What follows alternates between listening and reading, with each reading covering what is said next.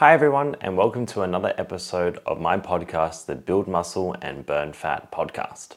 I said podcast twice, but we're going to leave it in here because I think perfection is overrated.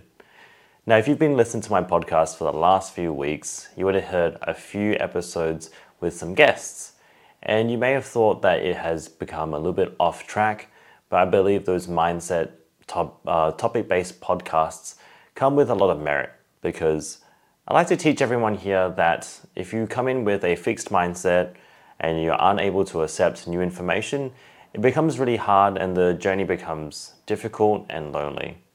But once you start to establish that your body is no more than just a vehicle and your brain is actually, or your mind is actually the driver and the pilot, it becomes more clear that once you can work on this, the body can go to many more places and further than you can think. Anyway, today I'm going to bring it back into more build muscle and burn fat, like the name of the podcast, and today's episode actually is a case study. I want to thank the person who sent this to me.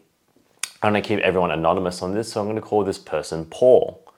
Paul has sent me a question, and first of all, I just want to say thank you so much for listening to this podcast. I did this because I wanted to help a lot of people, and I actually can't believe the turnout of how many people have actually emailed me asking questions, DMing me on Instagram. It's been amazing. So to know that I've even made a difference to one person out there, and hopefully I'm making a positive impact, um, that well, that really means the world to me. So back to doing a solo podcast, and I really like these case study ones because I believe I can really help one person which ends up helping multiple people out there as well. And when you send me a question, I always send back a questionnaire that you can um, send back to me so I can fill out in more detail and hopefully give you the right answers. Now, I need to preface this, of course, nothing outweighs obviously medical attention if you need it. So take what I have with a grain of salt. This is just my personal and professional opinion based off how I know you, which is basically through an email. So take it with a grain of salt, and hopefully, this can help you out. There may be some information I'm missing, but this might relate to you. So, Paul came up to me and he asked me a few questions about losing weight. And to give you some context, I'll give you that over here. So, Paul is a 45 year old man. He is looking to drop down to 180 pounds.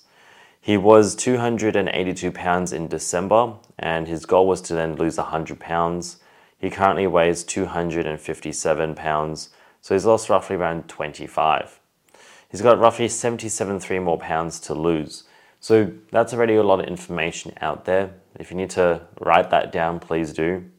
One of the biggest things is he wants to try and lose weight as much as possible, as fast as possible. His height's roughly five foot five. His scales say that he's 45% body fat, but he doesn't know how accurate that is. And I have mentioned in the past that these body comp scanners can be quite temperamental, so we use other ways to actually measure progress as well. He's been training since December, so that's really good to know because he started this journey in December and he sent me this question back in February. So I do apologize, I obviously have other things to do with work, but I wanted to make sure I put as much detail into this as possible. So in the meantime, he has lost roughly around 25 pounds, that's 12 kilos, in roughly around just under 10 weeks. Now I'm making decent progress. I started tracking my weight weekly and I've lost 5 pounds per week for 3 straight weeks, so roughly around 2 kilos per week. I'm training 7 days a week for 2 hours days, mostly doing 3 days of cardio and I do strength training. So right now I'm going to go through some of the things that he's doing for training. On Monday he does strength training chest and triceps, then he follows it up with 30 minutes of bike and 30 minutes of treadmill. On Tuesdays, he does 60 minutes of bike and 60 minutes of treadmill. On Wednesdays, he does strength training back and biceps, 30 minutes of bike and 30 minutes of treadmill. On Thursday, he does the two hours of cardio again, bike and treadmill. On Friday, he then does strength training with shoulders and legs with some bike and treadmill, 30 minutes each. Saturday, he's got some bike and some treadmill for 60 minutes each. Sunday, he's got bike and treadmill for 60 minutes each as well. Life, he doesn't really know how many steps he takes in a day. He is a welder and he works 45 hours a week, so I work my hands and active all day. He sleeps roughly around six hours a day. In nutrition wise, he is in a caloric deficit. He eats roughly around 2,500 calories a day, he thinks, and roughly two meals a day and snacking throughout. In terms of his supplements, he's using multivitamins and he is also um, prescribed with 200 milligrams of testosterone, which is a testosterone, testosterone replacement therapy, TRT, and also those are probably things that we're going to address later on. I've been doing this since December 15th, 2022. He wants to make sure that he can start to work more towards the less obese, as he says, and wants to work as hard as he can to lose his fat. If there's anything you can help, please contact me. I appreciate you responding and helping. Well, Paul, we're going to make sure we try and drop this down as fast as possible, or we're going to actually go through this as much detail as possible. So, believe it or not, the first thing I would say is your training is very intense. And you may not think that. Now, of course, I don't know the actual split of the programs, but one thing I'll say is there is a lot of activity there. Super, super, a, a lot of activity done. And this is actually where most people might start to falter. Now, before I start going into the actual breakdown of this, one thing I'll say is that what gets you from plan A to plan B won't be the same as point B, should I say, to point C. So you've made an amazing change in the 15th of December where you decided to go through this exercise routine. And the biggest thing is now you've lost 25 pounds. Now, what most people do is, oh, this has got me to this point. If I can do more, I'll get more results. And although that can work, it does set you up for quite a bit of failure. And I know that you've said this, and I can kind of feel it as your personality that you want to try and get this off as fast as possible. But it doesn't take, it doesn't happen that you put on that, might I say, and I mean this really politely as well. Um, it didn't take you that much time to put it on, so it would take just as much time for it to take it off. So, my real concern or my real focus for you is actually long term health. So, where can we go from here? First, I need to also put another one out there I don't know much about TRT and replacement therapies, so this is something that's really good to speak to with an endocrinologist or anyone in the medical field who can talk you through this. But one thing I'll say is the testosterone therapy is probably helping you regulate more uh, energy as well. So it's probably that's what getting you through. And if not, it's going to be the fact that you have a really strong mindset. But where can we go from here? The first thing I'll say is training wise, I would like to reduce some of your training. Um, and there's a lot of cardio being done here. Now, I have no problems with cardio, but doing that much cardio might actually be a bit of a shock to the system. And I know this is going to be the first thing that you might say or think is if I reduce my cardio, where is this going to take me? For every single training session that you have with weights, which is on Mondays, Wednesdays, and Fridays, you're doing also 60 minutes of cardio afterwards. On Tuesdays, Thursdays, Saturdays, and Sundays, we're actually doing Tuesdays, Thursdays, we're doing two hours of cardio on each of those days, which makes it eight. So, this is what we call high stress fatigue. And after a while, when your body starts to accumulate all these fatigue points over training seven days a week, and you hopefully haven't felt it just yet, but I want to prevent you from getting there, is that you start to outweigh how much you can recover from that fatigue. Given on top of that, you are also working as a welder. So it's good for me to talk about this, but what can you actually do?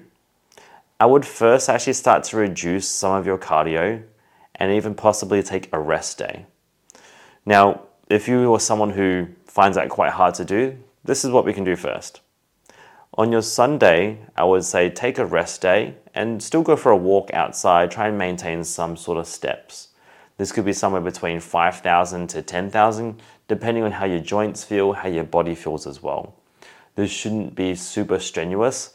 And the reason why this is, if you keep inducing more fatigue on your muscles, it takes more time for it to be able to recover.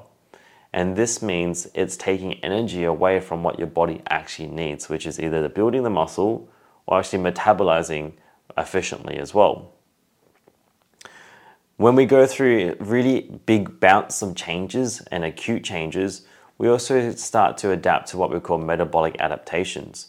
your metabolism actually starts to adapt to what your body requires, which makes it harder for you to lose weight. So, first of all, if you happen to do this, you might actually see your weight, yes, technically go up, but your body fat percentage may actually go down. See what happens with that. So, we're going to implement the rest day and the Sunday. From here on your Tuesdays, Thursdays, and Saturdays, you've got biking and treadmill. What I'd recommend that you do on these days is possibly reduce it down by 50%. And if you don't want to do that, reduce it by 75%. Do 45 minutes of the bike and the treadmill and see how that feels.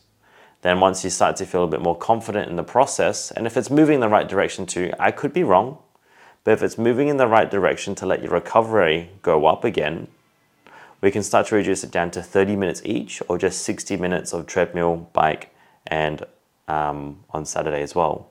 Now, ideally, if you could, I would love for you to be able to actually go down to 60 minutes on Saturday, Thursday, and Tuesday, possibly even less to have at least two days of rest. This is just a little bit more efficient for you.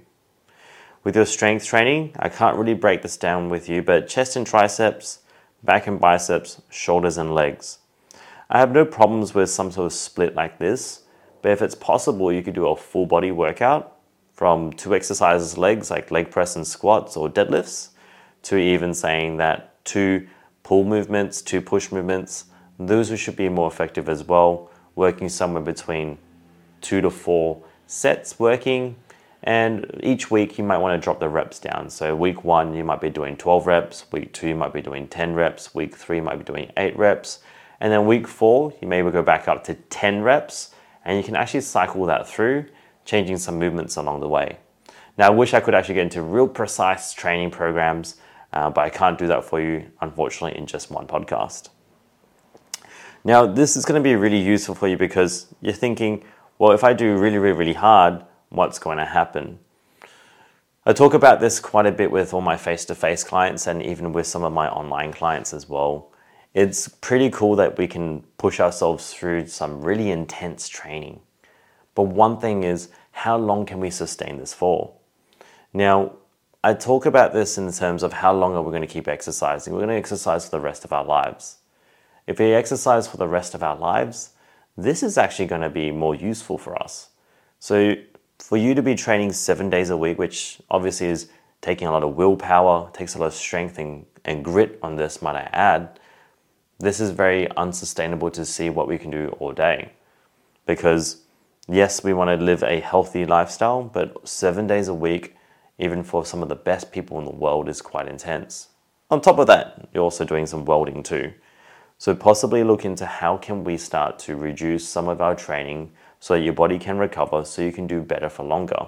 Because seven days a week, I have seen people do this. They tend to do it for maybe three or four months and you're closing in on four months now, and then it starts to get harder and harder and it might drop off completely. So, somewhere between three and four, you could possibly do that for at least the next 10. Who, said, who knows? You could probably do this for the next 10 years, and that will help you out more as well. Now, I know one factor is getting the weight fast, but I addressed that a little bit with you being able to be a little bit more patient with the process. Now, if it's still not working, then we can start to up things very gradually as well. And think of this kind of as tolerance. If we give someone something quite fast, their tolerance starts to build really fast too. And the only way that we can start to break that tolerance is to be able to add more on top of it. But more on top of something will always meet more than you can actually do which is me talking about the fatigue and strength part as well. Now, if you don't know how many steps you take in a day, that'd be ideal for you because you might surprise yourself. If you hit more than 7,000 or 8,000, it might actually surprise you how good this is going to be for you. Because I found that with high amounts of steps, somewhere between 8,000 to 10,000, has helped me feel better, not just physically, but also mentally as well. Takes less pressure off my joints, and you might find that helps you out because you may not need to hit the treadmill more if you're already hitting 8 to 10,000 steps per day. Being aboard for 45 minutes or for 45 hours a week as well, so you work with your hands and active all day, that's a really good thing to take into account that your daily job is more active than most people's lifestyles. So we can start to dial in a few things as well. One thing I'll say is in nutrition. So this is a really good one. And this is probably where we're going to finish it off as well. And hopefully, the information that I gave you has helped you out, Paul. I really do, um, because my care for you is making sure you don't burn out. So, in terms of your caloric deficit, this is a really good one for you to work on. Uh, 2,500 calories a day, I think, for most people, and myself included, so please don't feel like I'm attacking you, is that people don't actually accurately count their macros and calories. So, the best way that I can recommend that you do this, and it's still not accurate as well, and I might do another podcast on this. I think I've already done one in the past. So, if you dig through episodes 60s to 50s, you might see me put a podcast out there that talks about how calorie counting uh, apps and calculators are not super accurate, but they still give you a really good direction. So, from here, I'll say head over to some sort of calorie counting or basal metabolic calculator. Type in your stats, the ones that you gave me, so five foot five, age, and your weight, and then also put into consideration for your lifestyle factors as well. Now, from here, it's going to give you uh, your basal metabolic rate, which is what your body requires when you were just to maintain. Lie down all day, do absolutely nothing, and for the sake of simplicity, we're going to call it 2,000 calories. Then on top of that, you're also going to put in how much you train and how much you work as well. Now, I would highly recommend that you put the training that I've put down for you. So you work, you know, train five days a week. That's probably possibly one and a half hours per day. So that's considered very active. And then your lifestyle as well, being you know, always on your hands and feet, and your job is also active. You put that in, and it'll give you in the background some sort of algorithm to calculate how many calories you should eat. So if it says that you need to eat 2,500 calories and you want to try and be in about a 10% deficit to 15% deficit, that's how you can kind of multiply that. And you times it by 0.85, and that should give you how many calories you should consume in that instance. And that would be a 15% deficit times it by 0.85. Now, Paul, you specifically. If you get stuck on this, email me back, okay? Now, from here, I need to go through probably some breakdowns of your calories as well. So, for yourself, being roughly around 257 pounds, that's roughly in my head 130 kilos, I wouldn't recommend that you eat one gram per pound of body weight of protein because that's quite a bit. I would recommend that you eat roughly around 190 to 200 grams of protein, and I think no more than that because that starts to obviously have reverse effects. Then from there, I would let you eat any sort of kind of breakdown with protein, sorry, with calories for your fats and your carbs for you to hit that. Now, if you're a little bit confused on how to do this, there is a less accurate way to do it, but more consistent way. And this is where I use the palm sized proteins as well. So, as a general rule for people who do listen to my podcast, you know that I talk about palm sized measurements for protein, fist size measurements for carbs, cup size measurements for carbs, sorry, fist size measurements for vegetables, and thumb size measurements for fats. For you, I would highly recommend that you hit somewhere between six to seven palm sizes of protein per day. On top of that, now I would roughly hit roughly five cup sizes or five hand cup sizes of carbohydrates per day. Veggies, I would like you to hit at least three to four fist sizes of veggies per day. And once again, this is just what I would do. You don't have to follow this. Please follow a dietitian if you need to. And then from there, fats, I would see how you go with that, roughly around five to six. Now, this is only recommendations. I can't say that this is what I'm prescribing you. I can't tell you this is what you need to do. I can't stress this enough. This is just me. If you were on a piece of paper, which is, I'm going to be very honest with you, Paul, don't know you that well. So I'm going with what's kind of in front of me. And I wish we could have a face to face convo with this, but hopefully that helps you out. And if you could do that for roughly around three to four weeks, you might find your body actually being better too. Because a few questions I'd ask is how are you feeling mentally, emotionally, Are you getting stronger? Are you still seeing some progress beyond? In terms of the weight, I know weight is one of the big ones you want to address. I'd see if you can actually find other ways to progress as well. Like, are you seeing your clothes getting a little bit um, more easier or looser, should I say? Are you feeling stronger as well? Is your body feeling great? How are you feeling mentally? Now, back onto the nutrition part, if you can, please, I recommend you eat as much whole based foods as possible. It would be almost close to impossible to be able to eat 100% whole based, but that's what we want to avoid anyway. Because even some foods require some processing for us to be able to eat, including cooking. So that's what we can do from there. In terms of anything else, that's really all I can say. I wish that you have a great journey with this. I hope that anyone else who happens to be listening to this find it found it useful, found it insightful, and probably even like how I do this. And if you talk to multiple people out in the world, you probably get multiple different answers. And a person that you see on camera or listen to on podcast is going to be a lot different to someone you see face to face in person as well, or someone who actually knows you as well. So if you can, definitely take what I have given you on board. You can take it with a grain of salt, possibly meet with a trainer and see if you can get some really good information. But if one thing I can say is push harder, and if that's one thing that someone tells you to do, possibly think twice because I think you're pushing plenty hard. We're just going to see how we can get you towards your goals in a more length, more of a long-term journey stance, but still getting your results along the way. Because the one thing that I tend to see over the last 13 years is massive amounts of people who white knuckle their journey all the way through, burn out, and unfortunately, they do give up. Which actually brings me to another point as well. If you do happen to have food that you enjoy, please take the time to enjoy it.